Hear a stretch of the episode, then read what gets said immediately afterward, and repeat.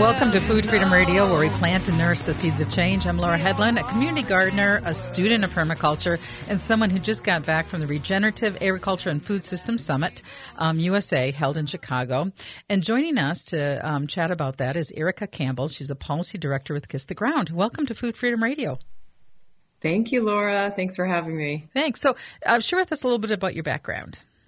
Yeah. So, um, well, my background personally, um, I've been into uh, food systems transformation for, well, it's probably going on well over 20 years now. Um, started out kind of in the farm to school world and local food systems world, and then transitioned into policy. Um, and worked for Senator Sanders as an agriculture and food systems policy advisor for about five years. And now I'm working at Kiss the Ground um, on the Regenerate America campaign. So, working with San- uh, Senator Bernie Sanders for five years in the ag policy, uh, what's your big takeaways from, from that experience of working with Bernie on ag?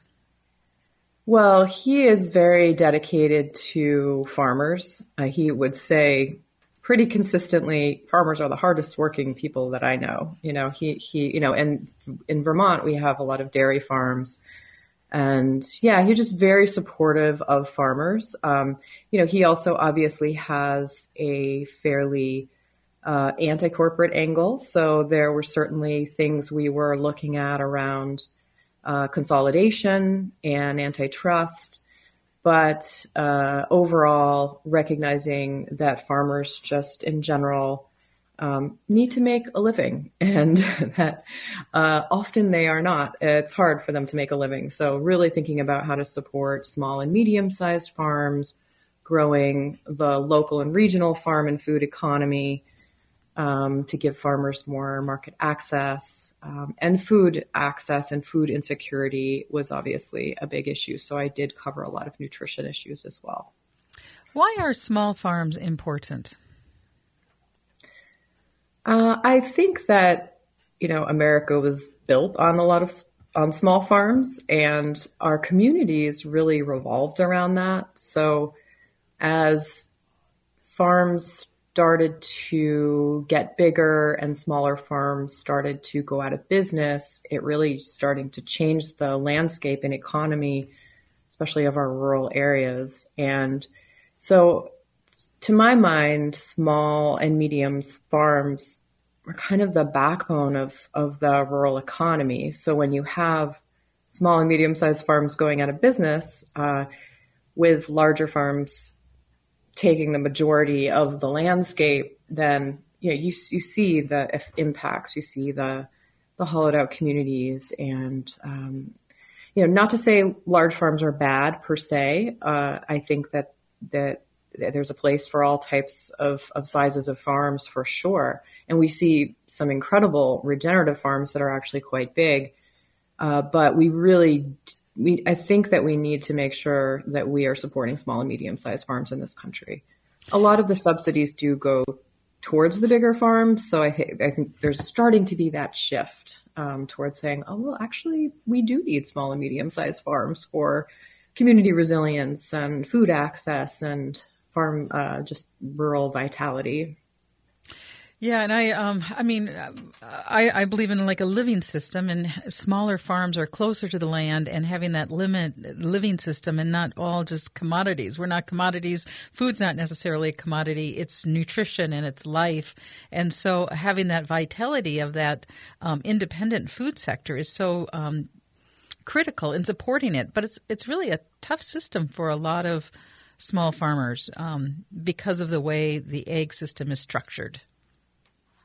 It is, yeah. A lot of small farms are, you know, they're doing a lot of pieces, right? They're, if they're doing direct sale, for example, they're they're doing everything to produce their food, um, the food and the products that are from their land, and then they're also sometimes having to uh, distribute that, aggregate that, and then and get that out to to markets and and whether that's a farmers market and showing up to the farmers market bringing your things to farmers market or or finding all different other types of intermediary markets um, rest selling to restaurants or selling to co-ops or selling um, into other types of of wholesale um, as well. So it's a lot to be a farmer as it is. Um, when you're a small farmer, you typically have, I would say, even more on your plate.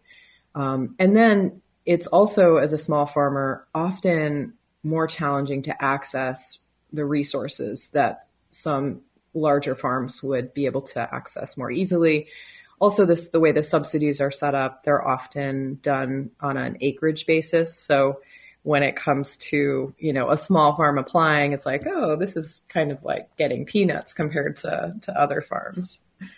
So we're going to take a deep dive into the uh, farm bill and how that uh, how those policy issues affect um, farming and agriculture, and we'll do that later in the show. But um, so we were both at this conference, um, the uh, Regenerative Agriculture and Food Systems Summit. Um, what did you think about it? I thought it was really terrific. Uh, I had never been to uh, a conference like that in the U.S. There were a lot of brands there and some very big corporations. Um, so it's it's really terrific to see so many brands stepping up and wanting to get into this space, um, whether it's to address scope three emissions and thinking about their supply chains and how to help support their farmers to re- to transitioning uh, with transitioning to regenerative agriculture or just improving soil health. Um, you know, or trying to even market some of those attributes. I think people are brands are still trying to figure that that piece out um, there, you know, it, it's just a really interesting time where, you know, five years ago, you didn't see a lot of this conversation around the nexus between agriculture and climate change. I mean, you did, you did with certain movements, the organic movement, you know, even the local food movement, sustainable ag movement. But, you know, in terms of the big brands, um, they I mean, they were sometimes saying they were sustainable or whatever. You know, certainly there's that piece, but you didn't have them talking as much about things like soil health or, you know, mitigating and adapting to climate change and how farmers are really playing this really big role. Um, so yeah, it's an interesting shift to see brands getting into this. I think there are certainly a lot of people concerned about the potential of greenwashing and how we're going to make sure that the products that are being sold are actually doing, you know, good for ecosystems and the environment and also doing good by farmers. I think that's a big question in my mind. Like, okay, wonderful. It's great. These so many brands are starting to work with their supply chains, work with their farmers, get them the technical assistance and the resources that they need for that transition. But also, are they going to be able to make a living as a farmer still? Like that is a that is a fundamental question to me uh, are they going to be able to access uh, land? Are they going to be able to scale up? Are they going to be able to have good livelihoods, you know, and uh, a dignified uh, life? Uh, you know, it's farming. It's one of the most important things that any, you know, that of any profession we, we eat every day. And yet uh, farmers are still struggling sometimes to, um, to pay the bills. So, so that those are big questions still on my mind, um, even after even after that conference. Well, and I it was such a diverse group of people, and and I think it was really good to get people with a lot of diverse viewpoints and knowledge and um, outlooks in the same room together. And I think uh, I think at first it felt like there was some palpable, um, you know, that it was like there was some palpable um, division, but then after a while it seemed like there was some un- unity was growing in the room, and it, it, we all we all share this beautiful planet, and we need to find solutions together. Um, and how do we do that? Um, so one of the basics is what is regenerative agriculture? And I mean, how would you define regenerative agriculture? Well, that may be the million dollar question. Um, I think that there has been some resistance at this stage of the game to to kind of put a hard and fast definition on it because it really is an approach that is, you know, that it's a way of being that land managers and farmers have this relationship with the land. And there are, you know, there are the principles of, of regenerative agriculture um, that are pretty universal with, with any, any of the practices and approaches. Um, so that is, you know, um, keeping the land covered and having diverse um, species on the land. Um, and so there's sort of these these principles. Uh, you can integrate animals into the into the landscape, um, but not till. Uh, but there's also a variety of practices, and those practices are things like no-till and cover cropping, agroforestry. But just to do a single practice um, isn't necessarily going to help you regenerate the land. So a lot of people are starting to look towards outcomes and outcomes based approaches that will show that if a farmer is increasing their soil health, you know, their their um, organic matter, other other attributes um, of their soil, their water holding capacity, then it's saying like, wow, they're really starting to regenerate their land, and um, you know, less erosion, et cetera. But ultimately, getting towards a place where their land and their soil is regenerating. And then as you sort of go along that path, and we really see it like a continuum, it's not sort of this or that. Um, and it's context specific. It can look different around the country, um, and the, depending on the type of production. But really, this continuum where you start down the path, you you start to do you start to apply the approaches um, and the principles of, of regenerative agriculture, and then you suddenly are improving your soil health. You're reducing the amount of inputs that you need, so reducing the amount of chemicals, reducing the amount of fertilizer, and as you go along that path, you're you're you're you suddenly are much like you're bringing back the biodiversity. Your farm is much more. Uh, you're in tune, and your farm is is much more of a natural ecosystem and then and then that's when you know so i think it's this big continuum. There's probably a gold standard. Maybe maybe it's the uh, regenerative organic label. Um, there's some other labels out there. There's regenified there's a few others. Um, and so it'll be really interesting to see kind of how it shakes out if usda does decide at some point to make an official federal definition uh, I know there's a lot of talk about that, but we're we're just not quite there yet in in the process. So we're going to talk. Uh, we're going we're going to take a break and we'll be right back. I know I was chit chatting with someone else at the conference, and we came up with this saying: "Of course, it's complicated. It's integrated. Like our bodies are incredibly complicated things." Um, and so this whole movement towards regenerative agriculture, what does it mean, and why is it important, and can we do it in time? Uh, you're listening to Food Freedom Radio, and joining me is Erica Campbell. She's the policy director with Kiss the Ground sound. so far. Around. You can have it down, why don't you take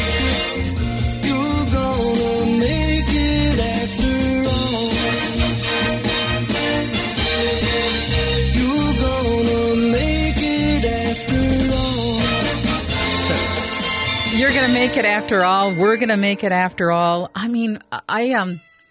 I like the look cat sound. So those, um, for those who are young, that's the theme song to Mary Tyler Moore, who was also from Minneapolis. But, um, with one of the things that I ended up walking away from this is actually feeling hopeful that that we can um, face this climate crisis and truly leave a regenerative planet um, for the next generations.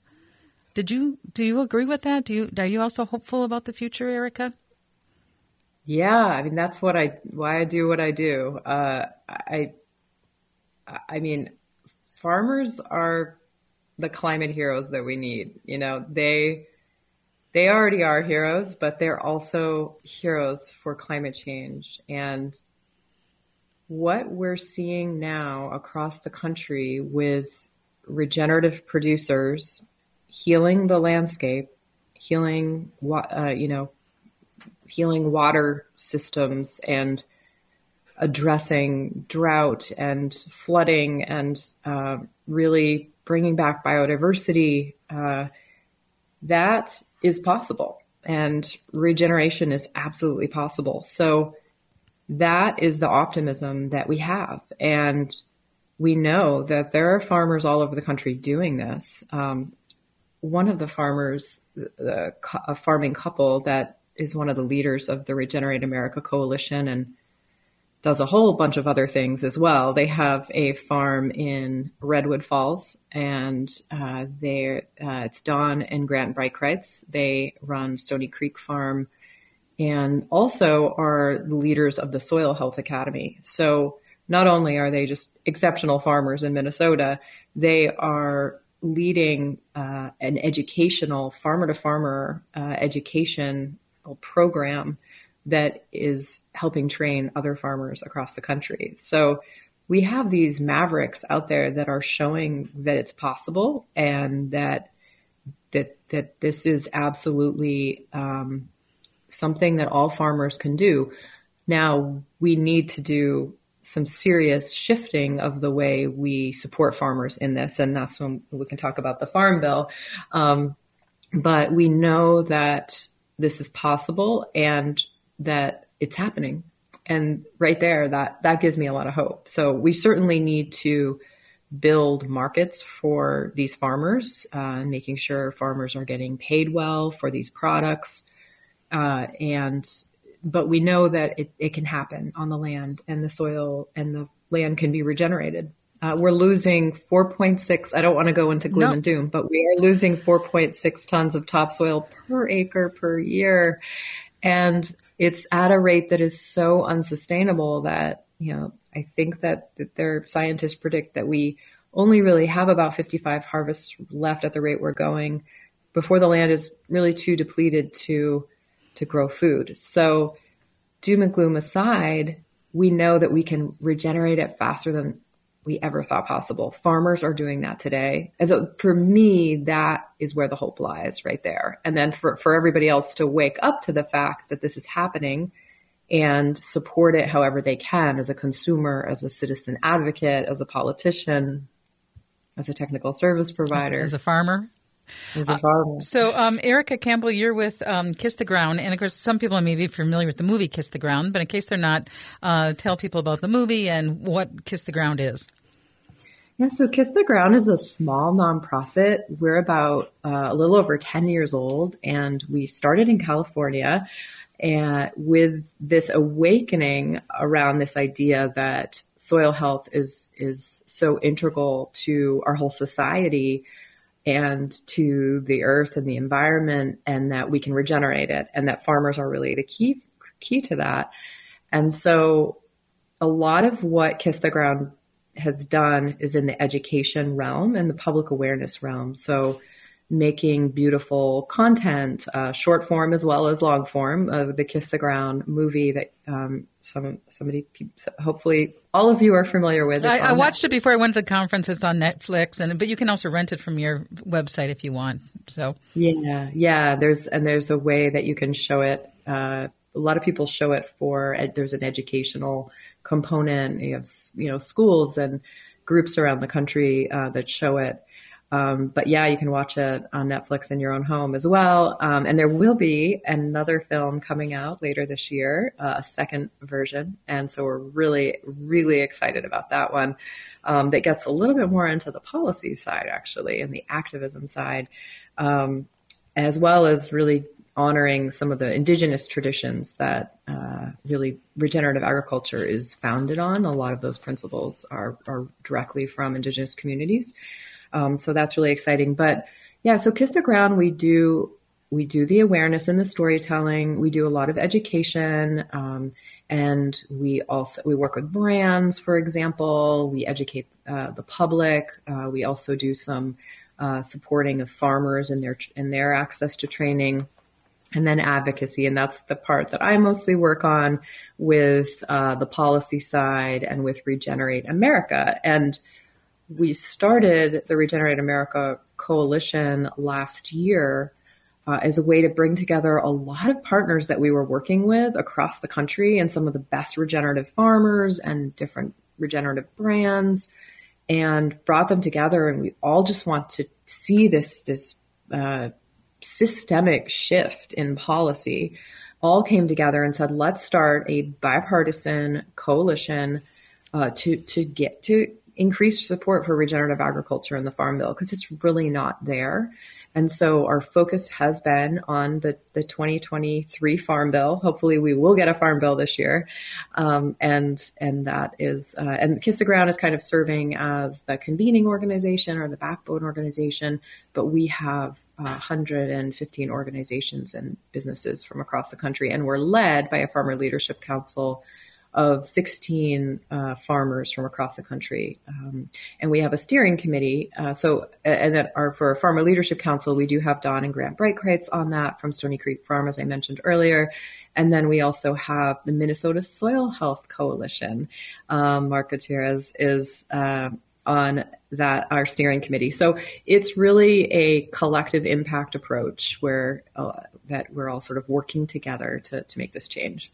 So in the next segment, we're going to take a deep dive on what's the Farm Bill and how it affects uh, regenerative agriculture. But and we've been positive, but let's also be aware of all the negatives. Like you pointed out that the majority of U.S. soils are extremely de- degraded. Top, sauce lo- soil loss at 5.6 tons per acre per year of agricultural land. Um, this we're in a soil crisis right now. We are, and we actually, to the point of the 5.6, it's it, actually the sign. There's two different sources. We've been gone back to using 4.6 tons. Regardless, it's a lot of, of that's a that's over three between three and four pickup trucks full of soil um, driving off, literally leaving a, a one acre plot uh, per year. So it's a huge amount of soil that we're losing. And, you know, we've had a lot of approaches to helping farmers transition. We have a lot of NRCS programs, Natural Resource Conservation Service through the United States Department of Agriculture. We have extension, we have different programs out there. Unfortunately, it's not doing enough to reverse the loss of our soil and so to make it healthy. You're listening to Food Freedom Radio. We're talking with Erica Campbell, Policy Director for Kiss the Ground. We're going to take a break and we'll be right back. Talk about the Farm Bill.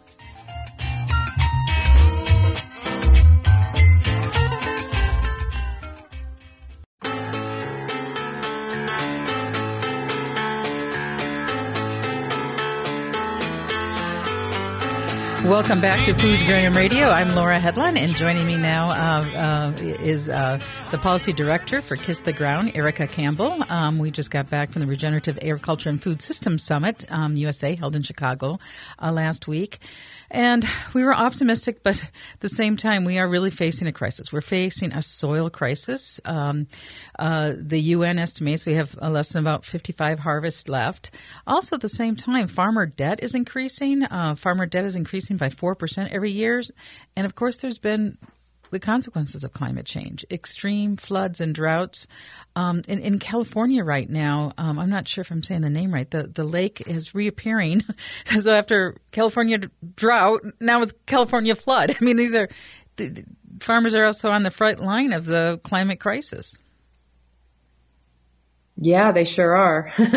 uh, like nobody else, really. Um, you know, they they live and die by the weather, right? So, so the fact that we have this rapidly changing climate that is very unpredictable as well, uh, and, and very extreme uh, in its, and you know, between years with very big droughts, years with lots of floods. I mean, it, it's it's really it's really difficult. So, for farms to be able to help literally weather the storms, uh, they they need to have uh, healthy soil. It, it's really the foundation for the ability for them to be able to uh, adapt to this changing climate. So, you know, farmers that have really good water holding capacity, if they have really healthy soil, they can have really good water holding capacity.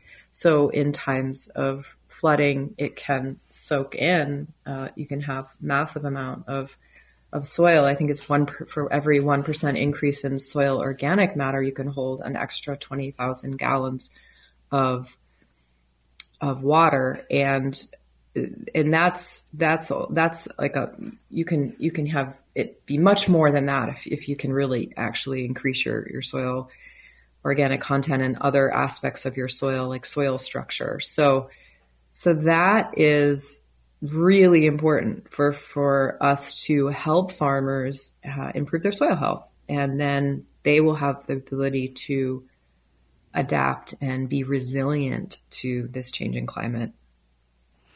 Um, and when uh, you were presenting, you, you talked about um, getting people in the room with very different viewpoints the Farmers Bureau and the Farmers Union kind of coming together and actually finding consensus on some things. Do you want to talk about yeah. that? Yeah. So, well, I was I was uh, moderating a panel uh, at at the summit that we were just at in Chicago, and uh, members of the Food and Agriculture Climate Alliance were on the panel, and that alliance is that's different from Regenerate America, but we are you know working together in, in some ways. We have some very similar policy priorities. For example, um, that alliance is made up of uh, some nonprofits like the Environmental Defense Fund, as well as the American Farm Bureau as well as some larger corporations, uh, some of the biggest corporations in the world, and food, food and agri- uh, you know ag- corporations that source from agriculture products.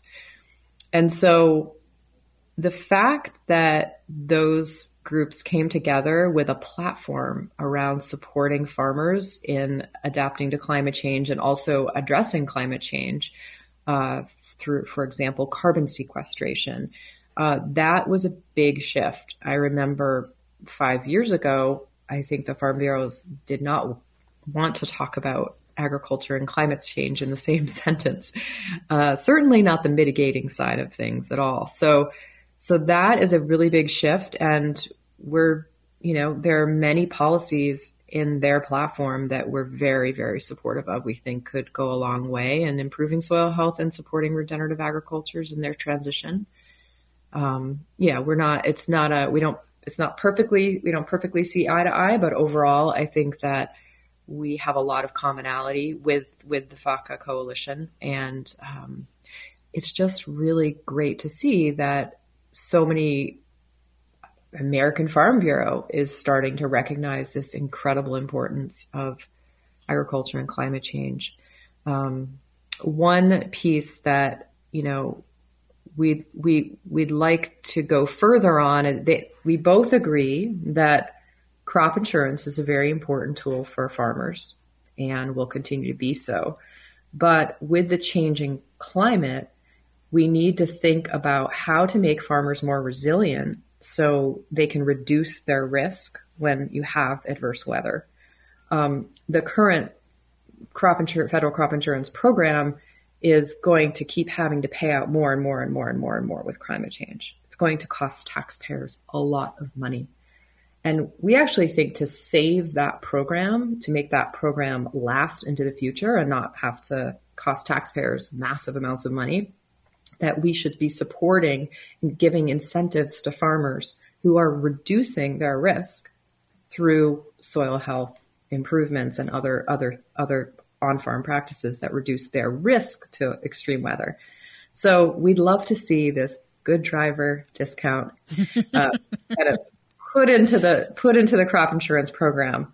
Um, there's a lot of resistance right that with that right now. I think there's a lot of uh, a lot of farmers and, and farming groups. Um, we certainly see this quite a bit with uh, the Republican Party, but also with some Democratic um, Congress people as well.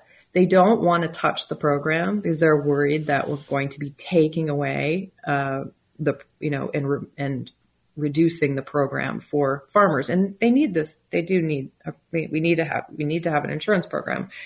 Um, but our hope is that people will come to realize that this is actually going to help the program in the long run. That we need to we need to build in the re, re, the risk reducing uh, attributes of of like like so many other insurance programs, right? If you if you have good behaviors, you're you're going to get a discount. Um, does the current farm bill prioritize conventional agricultural models uh, over regenerative mar- models, and if so, how? Yes, absolutely. Uh, I think that the farm bill has just been set up to really promote uh, to really promote big agriculture, big commodity agriculture. Uh, cover crops, I think over 90% of the cover crop program just goes to six commodities and vastly goes towards larger farms. As one example, I think a lot of the subsidy programs are the same. Uh, and so we are incentivizing farms to get bigger and bigger. We have been for years, right? Get I mean, bigger, get out. Earl Butz, 1980s. Right. Exactly. So it's been happening for a long time, and farmers shifted towards, you know, a very uh, heavy, heavy inputs, lots of uh, fertilizers and, and chemicals, and those are first of all costly for farmers. So they sort of get into a system of a lot of debt and and they need a lot of inputs to even produce food. But we su- we subsidize a lot of, of those comp- that com- those components of agriculture, so um, they're still able to to to make a living because a lot a lot of it is subsidized by by the federal government. So. Um, and, and so, and so, one of the consequences is uh, produce is comparatively more expensive than processed foods, which of course increases our health cost and reduces the quality of our lives and our, our children's lives because you know we're not the farm bill doesn't really focus on healthy vital foods.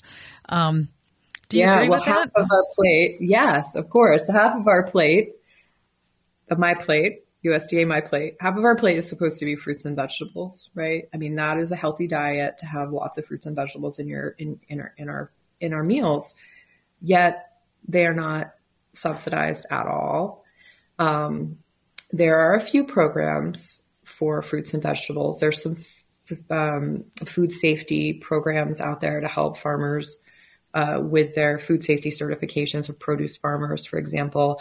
There's a specialty crop grant program.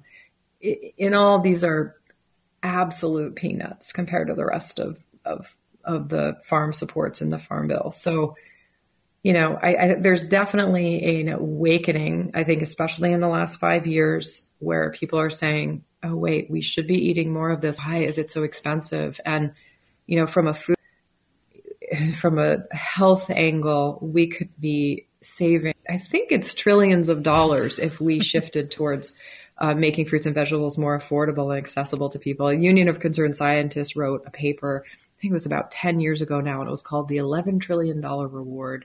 And it, it actually, it, it laid out uh, the cost savings that we would have as a nation through health care costs if we made, if we subsidized fruits and vegetables. So actually supported or even uh, subsidize the farmers that are growing the fruits and vegetables and subsidize local and regional food systems more. And um, as, as, someone who's coexisted the gooseberries, we can track back 70 years, and we have raspberries and uh, peach trees. And that, that movement towards, um, a, a, you know, this living um, uh, year-round crops, permaculture, whatever, and trying to support that in the farm system and trying to move towards I would use the word regenerative, and I know we don't have agreement on that, but this this kind of um, more of a um, earth respecting and understanding and coexisting with plants. But uh, to get to get back to the farm bill, just so we cover the basics. No, so the farm bill is it might be passed this year or next year. That's that's. Uh, but you're hoping that it's going to be passed this year. Um, uh, but about 75 percent of the funding goes towards SNAP and other critical program uh, nutrition programs that um, help 42 million Americans put food on the table. So that that SNAP program is 75 percent of the farm bill. Um, commodities are seven percent of the farm bill. So what type of um, support in the farm bills goes to those seven percent of commodities, or I think I'm that seven percent of the farm farm bill. How does that support commodities? Um, the t- those the, those are the Title One. Uh, so the, the Farm Bill has um, several titles, and Title One is the commodity programs. A lot of those are uh, price support systems and sometimes direct payments to farmers when maybe prices dip. So a lot of them are adjusting the marketplace and trying to account for when prices go low. Um, and so that that those those kind of subsidies have been actually reducing over the years as crop insurance um, has actually been increasing. So so crop insurance is it's the subsidized insurance, so it's another form of subsidy, but that that has been increasing while those those have been decreasing.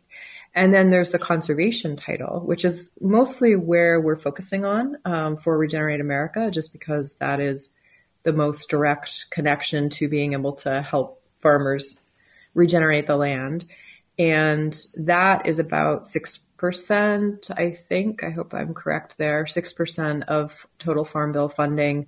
Um, and that goes out through a variety of programs at NRCS. So that could be the EQIP program, so environmental incentives um, to you know but only a, a, smaller number of that actually goes towards soil health so so we'd like to see uh, in, increased support for for soil health through the conservation title so uh, we're going to take a break. You're listening to Food Freedom Radio, and joining us is Erica Campbell from Kiss the Ground, and we'll be right back. You're listening to uh, AM 950's Food Freedom Radio.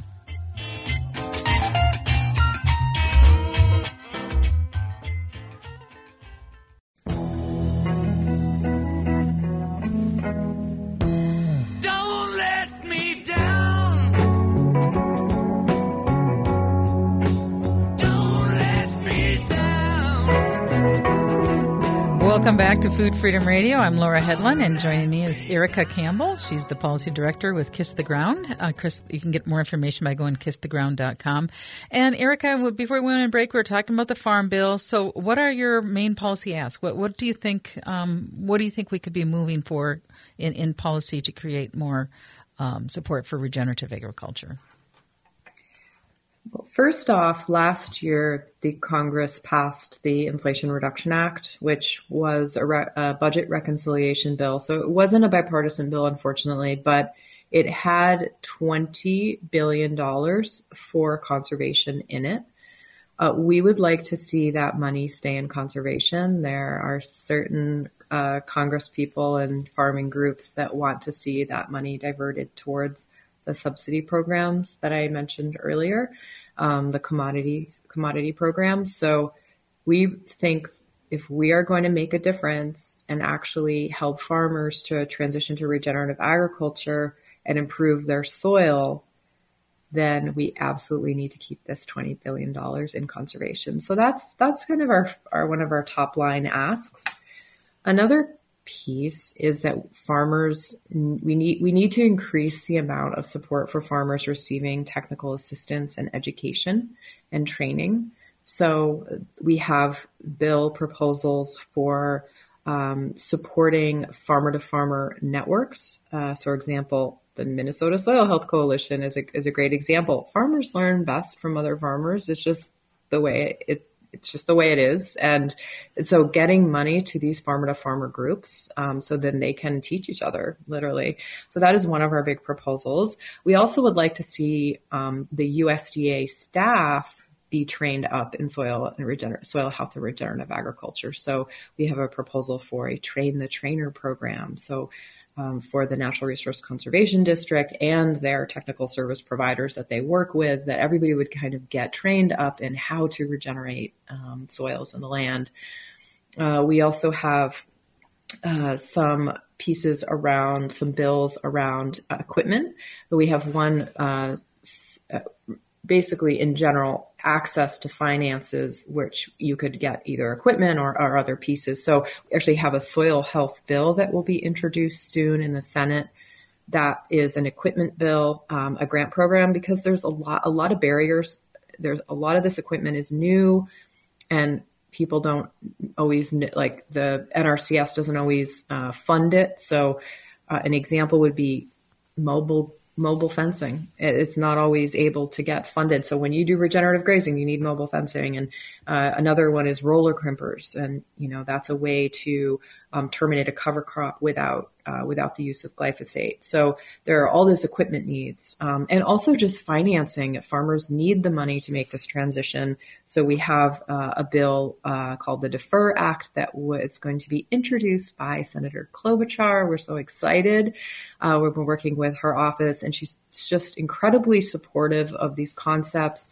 And uh, and this would um, basically uh, allow you to defer an FSA loan and use that money for uh, conservation practices. So you could you could buy that roller crimper or you could buy the cover crop seed that you need um, and defer your loan. So that's that's another piece. So just in general, looking at ways uh, financing and other other ways um, that that we can get uh, resources and education to farmers, and that and that's really the the base of a lot of our policy priorities.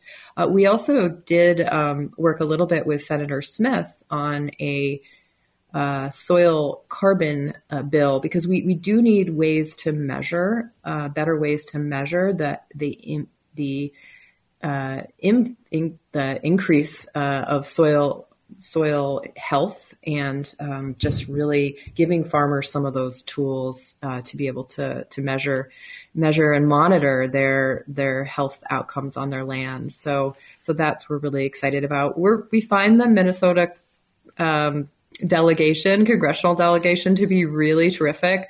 We've been working a lot with the senators, but we, are um, going to start to work with some of your representatives as well. And so we really just think Minnesota is a real powerhouse when it comes to supporting regenerative agriculture. Well, and we have down to our last two minutes, and, and you know, I um, I agree with you. It can be a powerhouse, and I always find it kind of interesting right now that we don't really, we can't really define regenerative agriculture, mm-hmm. which is okay. I think that, that we live in the, and but I mean, I know there is some criticism: is is regenerative just going to be whitewashed? Is it just watered down organics? Is it is it is it is it just more about making money? Or is it about moving towards a relationship with the land and understanding we're part of this earth? and what we do to the earth we do to ourselves and how do we how do we coexist and move so that we're paying attention to the soil quality and finding that uh, place of common ground and soil health seems to be a place of common ground and do you agree that it's, it's soil health that can be common groundish yeah, well, that is the motto of Regenerate America. Soil is our common ground, and we really do believe that. Uh, we have you know, we have a very bipartisan coalition, and I think everybody understands uh, soil health is so in so important to our society and and to the earth. So that that is absolute. And you know, as I said earlier, I think that a definition of regenerative ag will probably eventually shake out, um, but I think we're starting to move more towards the outcomes and measuring those outcomes and giving farmers tools to help them measure their own soil and then make real time adjustments. Um, and it's also that approach and that relationship with the land, as you mentioned. So as farmers um, build back their biodiversity and have have uh, really start to have systems that are more in harmony with nature on their land, uh, that that is that is regenerative agriculture. So so I, I, I, wish I had a better answer for no, you. No, that's a perfect answer. Harmony with the land. I love it. I love it. So uh, the website is Kiss the Ground, and um, lots of information there. So kisstheground.com. I thank you so much, Erica Campbell, Policy Director, um, and thank you for listening to Food Freedom Radio. Thanks, Wilma. I'll do it anytime you want me to.